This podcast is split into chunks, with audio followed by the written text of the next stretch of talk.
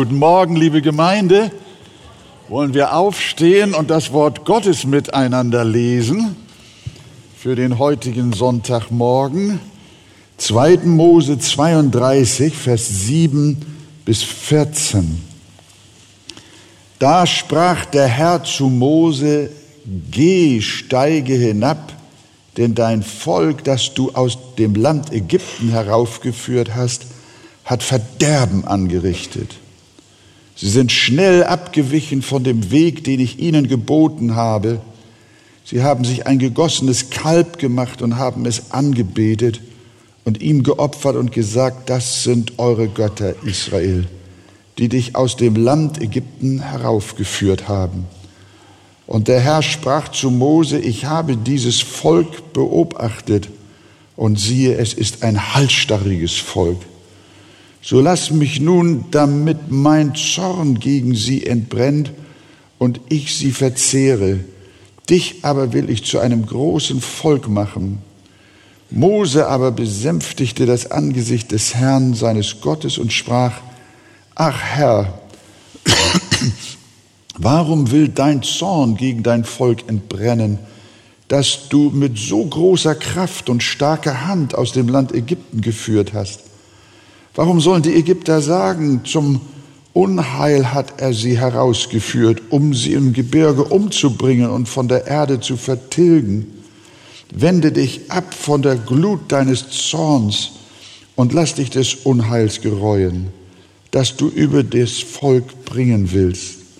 Gedenke an deine Knechte Abraham, Isaak und Israel, denen du bei dir selbst geschworen und zu denen du gesagt hast, ich will euren Samen mehren wie die Sterne am Himmel und dieses ganze Land, das ich versprochen habe, eurem Samen zu geben, sollen sie ewiglich besitzen.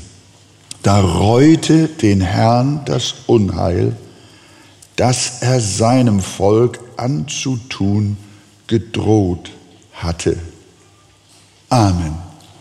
Nehmen wir Platz, liebe Geschwister.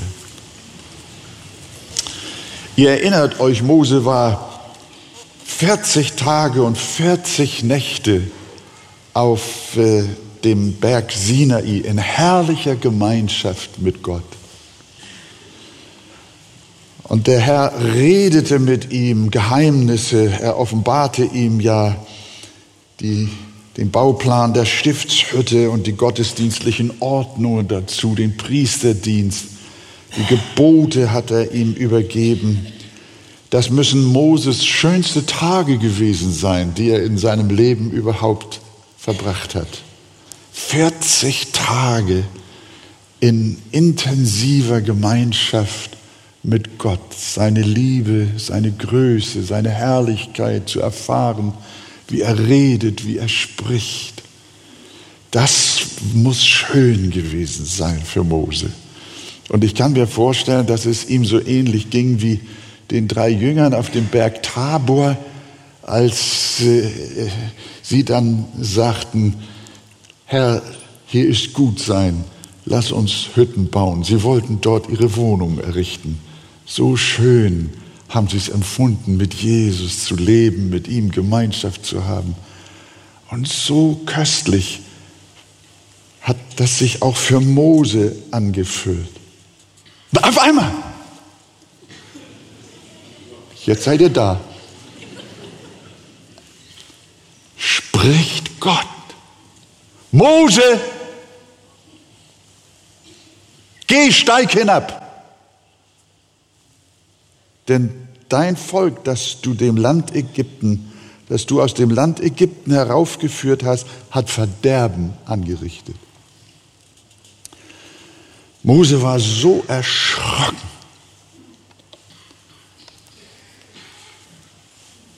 Gott redete weiter zu ihm. Sie sind schnell abgewichen von dem Weg, den ich ihnen geboten habe. Sie haben sich ein gegossenes Kalb gemacht. Sie sind ein halsstarriges Volk. So lass mich nun, damit mein Zorn gegen sie entbrennt und ich sie verzehre.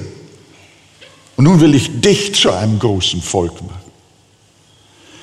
Das muss bei Mose in dieser wunderbaren Atmosphäre eingeschlagen sein wie eine Bombe. Alles hat er erwartet, aber nicht das. Geh runter, befahl Gott. Das Volk, das er liebte und für das er sein Leben aufgeopfert hatte, das war in schwere Sünde gefallen. Und nun will Gott sie verzehren, sie ausrotten und sich ein anderes Volk suchen. Aber Mose, was tut er? Sagt Mose, okay Herr, dann muss ich das machen. Und da kommen wir jetzt zu unserem Thema. Wie reagiert Mose? Wir lesen in Vers 11, Mose aber besänftigte das Angesicht des Herrn, seines Gottes, und sprach, ach Herr, warum will dein Zorn gegen dein Volk entbrennen, dass du mit so großer Kraft und starker Hand aus dem Land Ägypten geführt hast? Gott, warum willst du das tun? Und hier sehen wir in unserem Kapitel, liebe Gemeinde, die Leidenschaft eines fürbittenden Menschen. Das spiegeln unsere Verse. Und darüber wollen wir nachdenken, auch in Bezug auf unser eigenes Gebetsleben. Als erstes schreckt Mose nicht zurück, Fürbitte für dieses böse Volk zu suchen, obwohl es doch eine große Sünde getan hat. Sie haben gesagt, zu dem Kalb, dies sind die Götter, die uns aus Ägypten geführt haben. Welch eine Gotteslästerung, was für ein Wahnsinn. Und eigentlich müsste Mose sagen, ja Herr, ich kann das verstehen, für solche Leute kann man nicht mehr beten. Das ist des Bösen zu viel. Hier ist eine rote Linie überschritten. Ich stehe auf deiner Seite, Gott. Bitte komm, vertilge sie. Das ist Gerechtigkeit. Das geht nicht anders. Die Sünde ist zu brutal. Aber wir sehen, wie Mose betet, obwohl es sich hier um eine unglaublich große Schuld handelt um Gottlosigkeit hoch drei. Man würde denken, Mose, lass das sein. Aber Mose fleht, obwohl es sich um eine so schreckliche große Sünde handelt. Wir haben von Müttern gehört, die nicht aufgegeben haben, sondern über Jahre, über für ihre hoffnungslosesten Söhne gebetet haben. Ihre Karriere war schrecklich, kriminell, hoffnungslos, aber die Mama, sie hat Tag und Nacht, kann man sagen, Jahr für Jahr nicht aufgegeben. Sie hat nicht gesagt, die Sünde ist zu groß, er hat das Gericht verdient. Nein, eine Leidenschaft für Sünder zu beten kommt hier hervor. Wenn eure Sünde auch blutrot ist, soll sie doch schneeweiß werden. Und wenn sie rot ist wie Scharlach, soll sie doch wie Wolle werden. Lasst uns doch auch heute unser Herz neu ausrichten und während wir hören und nachdenken, dem Herrn sagen, Herr, gib mir etwas von dem Geist des Mose, der solche Fürbitte getan hat. Das Zweite, was wir bei Moses Fürbitte sehen, ist, er hat nicht von Gott abgelassen. Wenn ihr mal Vers 10 anschaut, dann sagt Gott zu Mose, lass mich nun, dass mein Zorn über sie ergrimme. In der englischen Version heißt es, let me alone. Das heißt, Lass mich in Ruhe. Gott sagt zu Mose, lass mich in Ruhe. Ich werde sie vertilgen. Es geht nicht mehr. Das Maß ist voll. Und Gott sagt, Herr. Und Gott sagt, lass mich in Ruhe.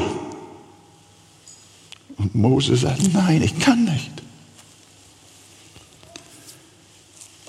Mose fleht trotzdem um Gnade für sein geliebtes Volk. Und mein Appell an uns und auch an mich selbst, lass nicht ab. Gib Gott keine Ruhe. Bedränge ihn. Lass dein Gebet noch ernster werden. So lange schon flehst du um die Errettung deines Sohnes, deines Mannes, deiner Tochter, deiner Familie. Sie haben sich immer weiter in ihrer Sünde von Gott entfernt, aber lass nicht ab. Wir erinnern uns hier an Jakob, der eines Nachts mit Gott rang und als der am Morgen gehen wollte, rief der Patriarch, ich lasse dich nicht, du segnest mich denn. Wir dürfen auch an die Witwe erinnern, von der Jesus uns das Gleichnis gegeben hat, wie sie dem unwilligen Richter in den Ohren lag. Jesus schildert uns das Gleichnis mit den Worten, der ungerechte Richter wollte lange nicht. Danach aber sprach er bei sich selbst, weil mir diese Witwe Mühe macht, will ich ihr Recht schaffen, damit sie nicht unaufhörlich kommt und mich plagt. Sehen wir, Jesus ermutigt uns auch uns von diesem Geist erfüllen zu lassen, der nicht aufgibt, der weiter betet, der ringt. Auch wenn du, es scheint, als würde Gott zu dir sagen, lass mich in Ruhe. Aber ich kann dich nicht in Ruhe lassen. Ich lasse dich nicht. Du erhörst mein Gebet. Ich lasse dich nicht. Du segnest mich denn. Und Jesus sagt von dieser Witwe, Gott aber wird er nicht seinen Auserwählten Recht schaffen, die Tag und Nacht zu ihm rufen, wenn er auch lange zuwartet mit ihnen? Paulus schreibt den Philippern in allem, lasst durch Gebet und Flehen mit Danksagung eure Anliegen vor Gott kund werden. Ich glaube manchmal, wir, wir beten zwar noch, aber wir haben das Flehen verlernt. Wir beten und gehen schnell zur Tagesordnung über. Wir sind gesegnet mit Einkommen, mit Wohnungen, mit Wärme, mit Essen und Trinken, mit Betten und Freundschaften und Vergnügen und Urlaub. Und wir haben das Flehen verlernt. Wir haben uns allmählich mit dem weltlichen Zustand unserer unerretteten Kinder abgefunden. Wir halten nicht an am Gebet und beten nicht ohne Unterlass. Wir sehen den großen Abfall in Kirche und Gemeinde, aber es berührt uns wenig. Mose hat das berührt, es hat ihn geschockt. Wir ringen nur noch wenig um verlorene Seelen, wir sind lethargisch geworden. Wann werden wir wie Mose wieder brennen? Wann wie Esther? Sie gibt uns auch ein Beispiel obwohl es Todesstrafe darauf lag, unerlaubt zum König vorzudringen, ist sie doch zu ihm gegangen und hat gesagt, komme ich um, so komme ich um. Und John Knox soll auch uns ein Vorbild sein, der leidenschaftlich betete, Herr, gib mir Schottland oder ich sterbe. Während ich das hier so vorbereitete und auch den Text auf mich wirken ließ, da war in meinem Herzen, ich glaube, wir wissen doch noch nicht wirklich, was ein Geist der Erweckung ist. Wir sind noch ein ganzes Stück davon entfernt. Gott will zu uns reden. Er will uns erwecken. Er will uns zu Betern und Fürbittern und zu Flehern machen. Das dritte war, Mose betete sogar gegen sein eigenes Interesse. So lass mich nun, hat Gott zu ihm gesagt, damit mein Zorn gegen sie entbrennt und ich sie verzehre. Dich aber will ich zu einem großen Volk machen. Mose, welch eine Gelegenheit. Das ist doch eine Chance. Lass sie doch umkommen, dann wirst, kommst du groß raus. Das wäre doch eine Sache. Alle Welt würde dich sehen. Dann heißen sie nicht mehr Israeliten, sondern eben Mosaiten. Und Gott bietet ihm das an. Weshalb also noch für das gescheiterte Israel beten, wo er doch jetzt selbst die Chance hat, groß und berühmt zu werden. Aber Mose lehnte ab, stattdessen trat er weiter für Israel ein und schrie um seine Errettung. Mose verzichtete um seines Volkes willen auf seinen eigenen Vorteil. Er liebte es zu sehr, als dass er Israel fallen lassen könnte. Welch ein Fürbitter.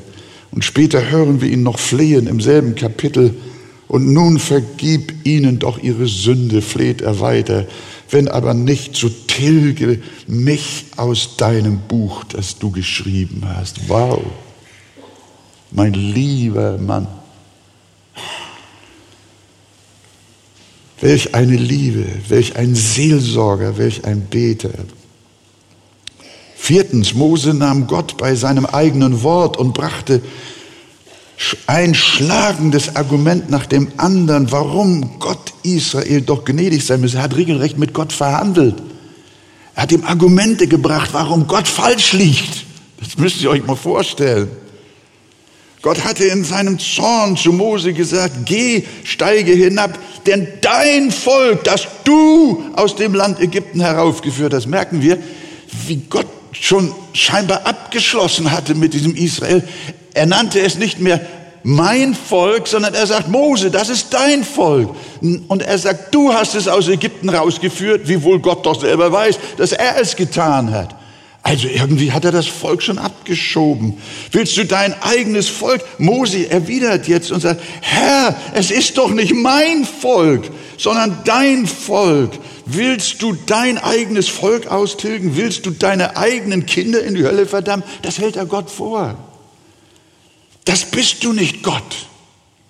Und denke doch daran, wie viel du schon auf dieses dein Volk angewandt hast, wie viel Gutes du ihm schon erwiesen und sie aus Ägypten heraus und durchs Rote Meer geführt hast. Gott, Mose erinnert, Mose, es ist doch dein Volk, Herr.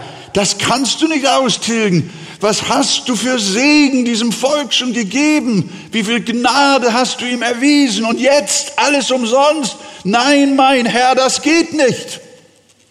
Wenn man sich da so reinversetzt, da kommt eine Spannung auf. Und deshalb auch für uns hast du eine Seele vor Augen, die einst gläubig war und mit dir dem Herrn gefolgt ist, nun aber die Welt lieb gewonnen hat und deren Götzen anbetet. Dann erinnere Gott doch auch in deinem heißen Gebet daran, dass es doch sein Kind ist. Herr, es war doch in der Gemeinde. Es hat doch mit uns gebetet. Du hast doch das Kind gesegnet. Es ist, hat sich taufen lassen.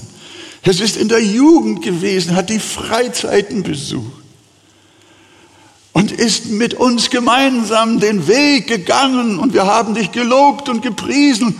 Herr, das kann doch nicht umsonst gewesen sein. So ist der, die Tonalität hier.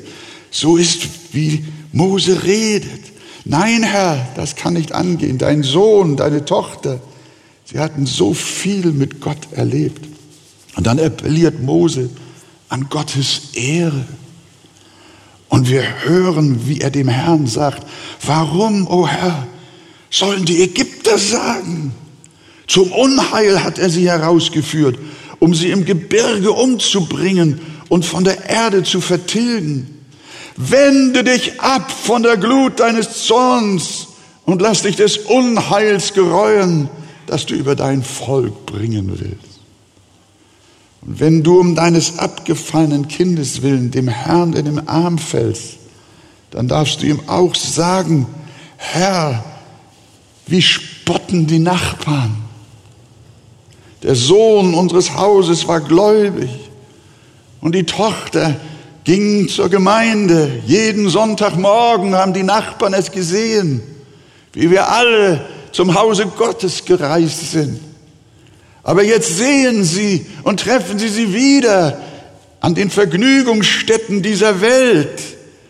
Und sie sagen, die Kinder waren fromm, aber Gott konnte sie nicht halten, denn nun sind sie bei uns und sie dienen unseren Göttern. Und deshalb meine Bitte, ja meine Ermutigung, darum sei ein Fürbitter wie Mose und schreie zum Herrn, Herr, rette unsere Kinder um deiner Ehre und um deines Namens willen. Das war Moses Argument. Nicht zuletzt erinnert Mose seinen Herrn an seine Verheißungen.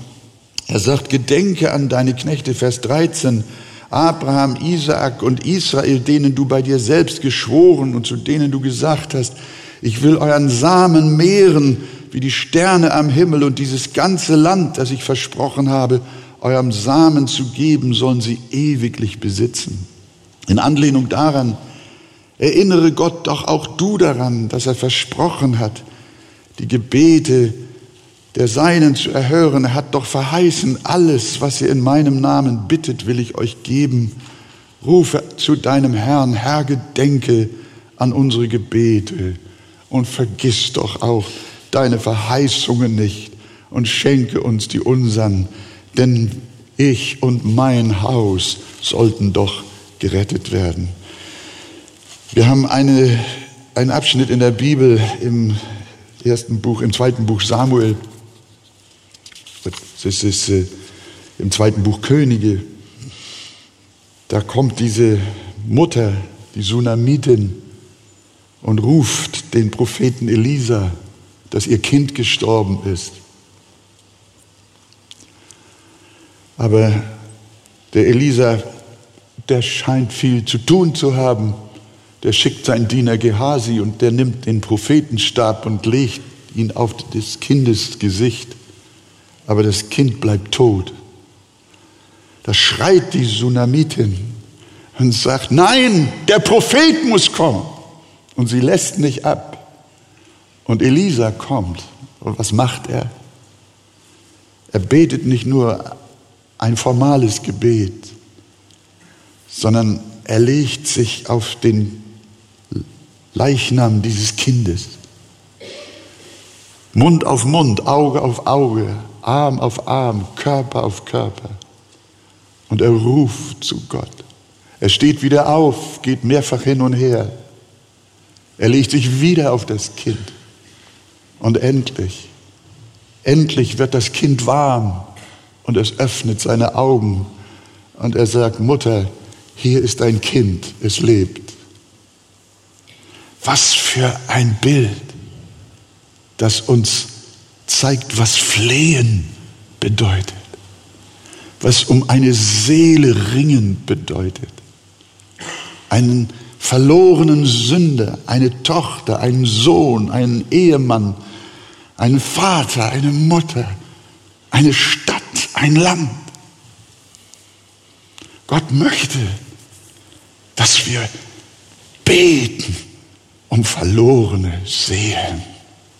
Und wir lernen bei Mose und wir lernen bei Elia. Und siehe da, was lesen wir? Die erlösenden Worte in Vers 14. Da reute den Herrn das Unheil, das er seinem Volk anzutun gedroht hatte. Ja, da haben wir ich, einige, ich beobachte ja ganz genau von der Kanzel, wie ihr so drauf seid. Einige, bei einigen sehe ich auf ihrem Angesicht ein Fragezeichen. Muss man denn gegen Gott gegen anbeten, damit er am Ende einsichtig wird und Reue zeigt? Da reute den Herrn. Ja, es gibt Bibelstellen, mehrere sogar, die uns zeigen oder die von Gottes Reue sprechen. Zum Beispiel die ein, als die Einwohner Ninives Buße taten, da lesen wir, und Gott sah ihre Taten, dass sie sich abwandten von ihren bösen Wegen und ihn reute das Übel, das er ihnen angedroht hatte. Und er tat es nicht. Auch in 1 Samuel 15, Vers 11 heißt es, es reut mich, sagt Gott, dass ich Saul zum König gemacht habe. Wir erinnern uns auch an Hiskia, dem Gott gesagt hatte, dass er sein Haus bestellen soll, weil er sterben wird. Als Hiskia jedoch in seiner Verzweiflung fleht und sich zur Wand dreht und nicht mehr aufhört, zu Gott zu schreien, dann ändert Gott scheinbar seinen Sinn und er sagt, ich will dir noch 15 Lebensjahre zugeben. Manche leiten davon ab, dass Gott tatsächlich bereut und bereuen kann, was er gesagt oder getan hat. Was denkt ihr? Manche sprechen sogar davon, dass Gott immer einen Plan B habe, wenn Plan A nicht gelingt. Gott habe also Notfallpläne. Aber ist das mit dem Wesen Gottes vereinbar? Nein. Und darum lehrt die Schrift, dass Gott niemals seine Pläne ändert. In Jesaja 46, Vers 11, wie ich's gesagt habe, genau so lasse ich's kommen. Was ich geplant habe, das tue ich auch. In 1. Samuel 15, Vers 29 sagt die Schrift, auch lügt Gott nicht, der Israels Ruhm ist. Es reut ihn nicht, denn er ist kein Mensch, dass er etwas bereuen müsste. Auch Mose betont ausdrücklich im 4. Mose 23, 19, Gott ist nicht ein Mensch, so ähnlich wie bei Samuel, dass er lüge, noch ein Menschenkind, das ihn etwas gereuen würde. Was er gesagt hat, sollte er es nicht tun, was er geredet hat, sollte er es nicht ausführen? Ja, was machen wir mit diesen widersprüchlichen Bibelstellen? Ist die Bibel also doch voller Widersprüche? Das fragen uns die Weltmenschen, die solche Texte lesen. Mehrfach in der Bibel heißt es, und Gott gereute es, und er tat nicht, was er vorhatte. Und der andere Teil der Bibelstellen heißt, Gott ist kein Mensch, dass ihn etwas gereuen könnte. Nein, er führt genau aus, was er geplant hat. Und was er gesagt hat, das tut er auch. Ja, wir nun. Jetzt seid ihr dran. Deswegen haben wir Gottesdienst. Deswegen gibt es Lehre in der Gemeinde. Unterweisung aus Gottes Wort. Dass wir Gottes Gedanken und seinen Charakter verstehen. Würde Gott etwas bereuen, würde das bedeuten, dass er über etwas Reue übt, ja Buße tut und sich sogar entschuldigen muss. Er hätte eigentlich sagen müssen, Mose, entschuldige, es war mein Zorn, aber du hast recht. Würde Gott etwas bereuen, hieße das, dass er sich geehrt habe, dass er etwas korrigieren muss. Aber Gott, liebe Gemeinde, muss sich nie korrigieren, denn er ist vollkommen. Man muss wissen, Gott ist so vollkommen, er lernt nie etwas dazu. Verstehst du das? Gott ist nie zur Schule gegangen. Gott hat nie etwas gelesen, um schlauer zu werden sondern Gott ist von Ewigkeit her die Vollkommenheit selbst. Er muss sich nichts aneignen, um noch besser zu werden. So wie Gott ist, ist er vollkommen gut. Und er kann nicht schlechter werden. Er ist unwandelbar. Er ist vollkommen allwissend und mächtig. Aber er ist es und wandelt, er wandelt sich nie. Er verändert nie seine Pläne und auch nie seine Verheißungen. Aber warum, noch einmal, heißt es ab und zu dann doch, dass ihn etwas gereute? Es heißt deshalb so, weil der ewige und allmächtige Gott sich uns sterblichen Menschen verständlich machen möchte. So ähnlich tun wir es, wenn wir zu unseren Kindern sagen, schau mal den herrlichen Sonnenaufgang oder den wunderschönen Sonnenuntergang. Und du sagst zu deinem Kind, sieh mal, die Sonne geht unter. Und da geht gar nichts unter. Hast du das Kind belogen? Nein. Du hast nur in Anpassung an die Verständnisfähigkeit des Kindes gesprochen. Du hast nur gesagt, wie es das Kind wahrnimmt. Aber die Wirklichkeit dahinter ist eine ganz andere. Nicht die Sonne geht unter, sie bleibt fix, wo sie ist und verändert ihre Position nie. Und doch sagen wir, die Sonne geht unter. Denn in Wahrheit steht sie still. Wir belügen unsere Kinder nicht, wenn wir so reden. Nein, wir sprechen nur gemäß ihrer Verständnisfähigkeit. Und so lügt auch Gott nicht, wenn er Dinge über sich in vereinfachter Weise sagt. Auch wenn es subjektiv so aussieht, als gereute Gott etwas, gereut ihn dennoch nichts. Auch wenn es so scheint, als ändere Gott seine Absichten, tut er es dennoch nicht. Und was lernen wir aus diesem Abschnitt, wo es scheinbar so ist, dass Gott doch seinen Sinn ändert und Reue übt?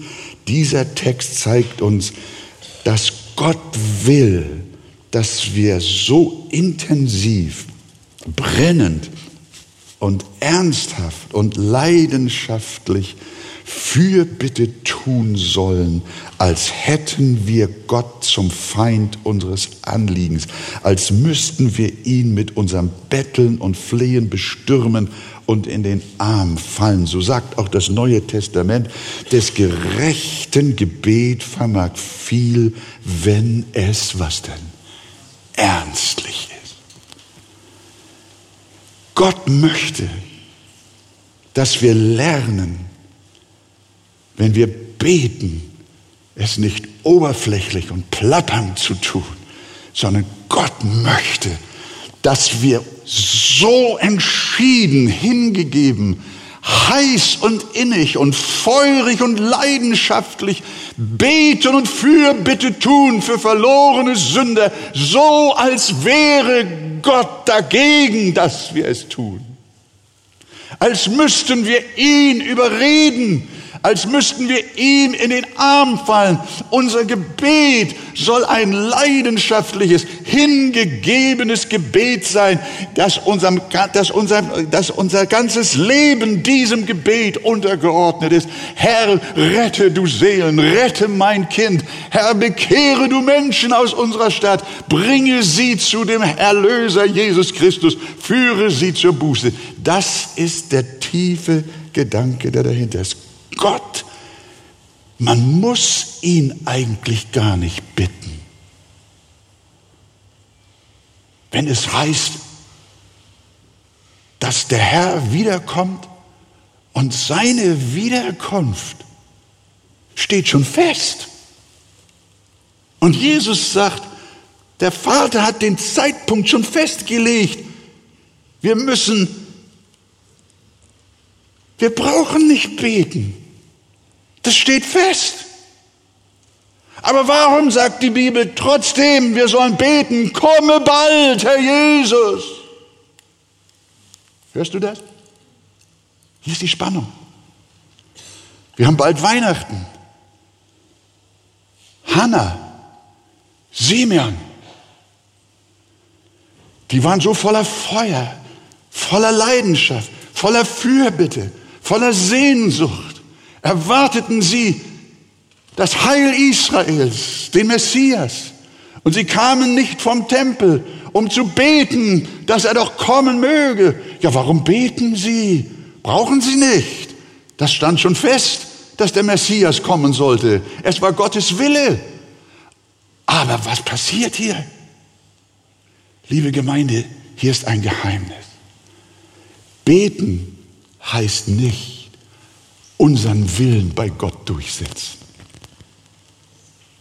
sondern beten heißt im Heiligen Geist voll Leidenschaft den Willen Gottes erflehen. Verstehst du das? Komme bald, Herr Jesus. Gott will Sünder retten, aber er will gebeten sein. Sein tiefes Geheimnis. Gott nimmt dich und mich, uns arme Menschen, in seinen Ratschluss mit hinein. Er nimmt uns in seine Regierung, in seine Geheimnisse mit hinein und lässt uns beten, was in seinem Sinne ist. Und er lehrt uns, bete, bete, so als wenn es nur allein auf dich ankommt und auf dein Gebet. Habe ich das euch gut erklärt? Na, na, ja, ja. Ja, ja, ja, ja. ja, ja, ja das, ist, das ist nicht ganz einfach. Aber die Bibel lehrt es uns so, sonst können wir den Text nicht verstehen. Gott will, dass wir ernstlich beten, vehement und im festen Glauben mit Nachdruck und großer Erwartung, wie die Witwe vor dem ungerechten Richter. Aber Gott ist ja, wie wir gehört haben, kein ungerechter Richter, sondern er ist unser Vater voller Liebe und Barmherzigkeit. Wenn Mose um die Errettung des halsstarrigen Israel betet, soll er es aus der Tiefe seiner Seele tun, sein ganzes Herz da hineinlegen. Er muss, soll, als wenn er Gott überwinden müsste. Im Grunde genommen aber läuft Mose offene Türen bei Gott ein. Er selbst will doch sein Volk erretten. Gott selbst will sein Volk bewahren. Er will seinen Bund erfüllen und halten und seine Verheißungen auch äh, wahrmachen. Er hatte nie wahrhaft es im Sinn, es zu vertilgen, denn seine Verheißungen sind Ja und Amen. Äh, wir können diesen Gedanken bei Paulus nochmal wiederfinden finden. Ich brauche Unterstützung jetzt von, von, von den Männern der Bibel.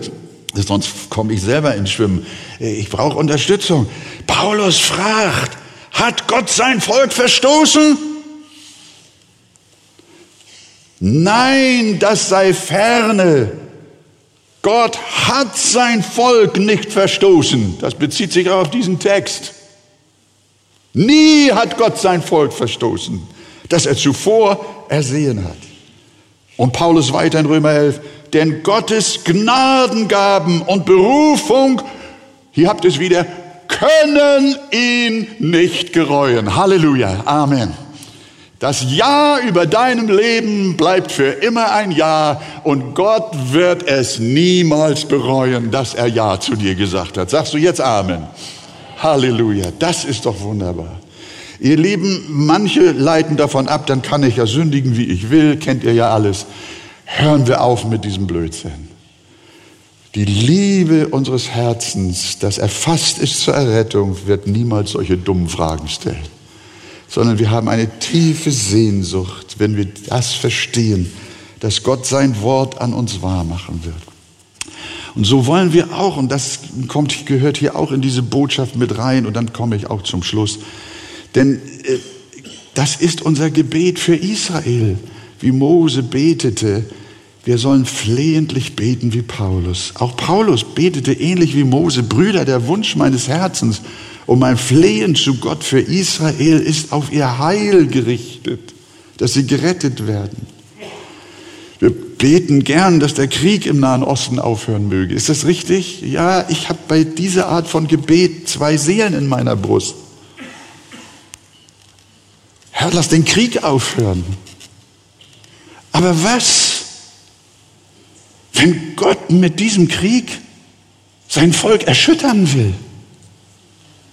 Zur Errettung und zum Heil.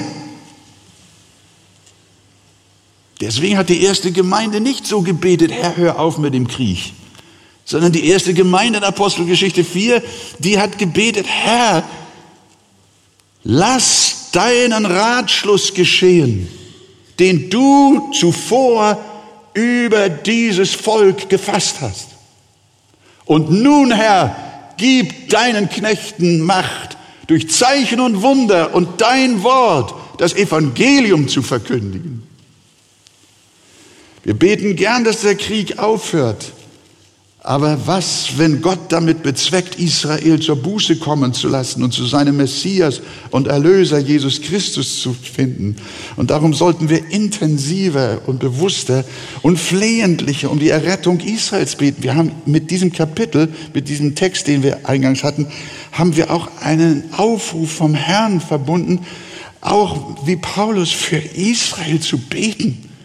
Aber bitte nicht beten, dass der Tempel jetzt wieder errichtet werden soll und dass das davidische Großreich Israels wiederhergestellt werden soll. Das lehrt uns das Neue Testament nirgendwo so zu beten. Aber wir sollen beten, wie Mose hingegeben beten, Herr, tilge mich aus dem Buch des Lebens. Ja, das ist heiß, das ist hart. Aber rette Israel, dein Volk, dass sie selig werden. Denn sie haben doch die Verheißung. Sie haben die Verheißung. Willst du denn dein Volk nicht erretten? Doch, Gott will es erretten. Er wollte es schon von Ewigkeit her erretten.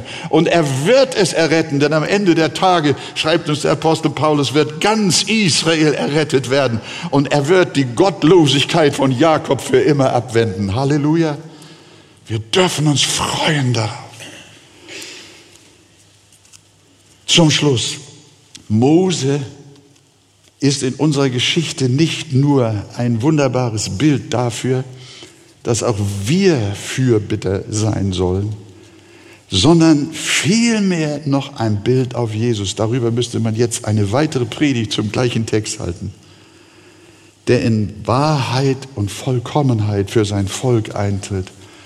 Da drängt sich die Frage auf, musste Jesus seinen Vater besänftigen? Und musste Jesus ihn bedrängen, wie Mose Gottes Zorn zurückhalten musste?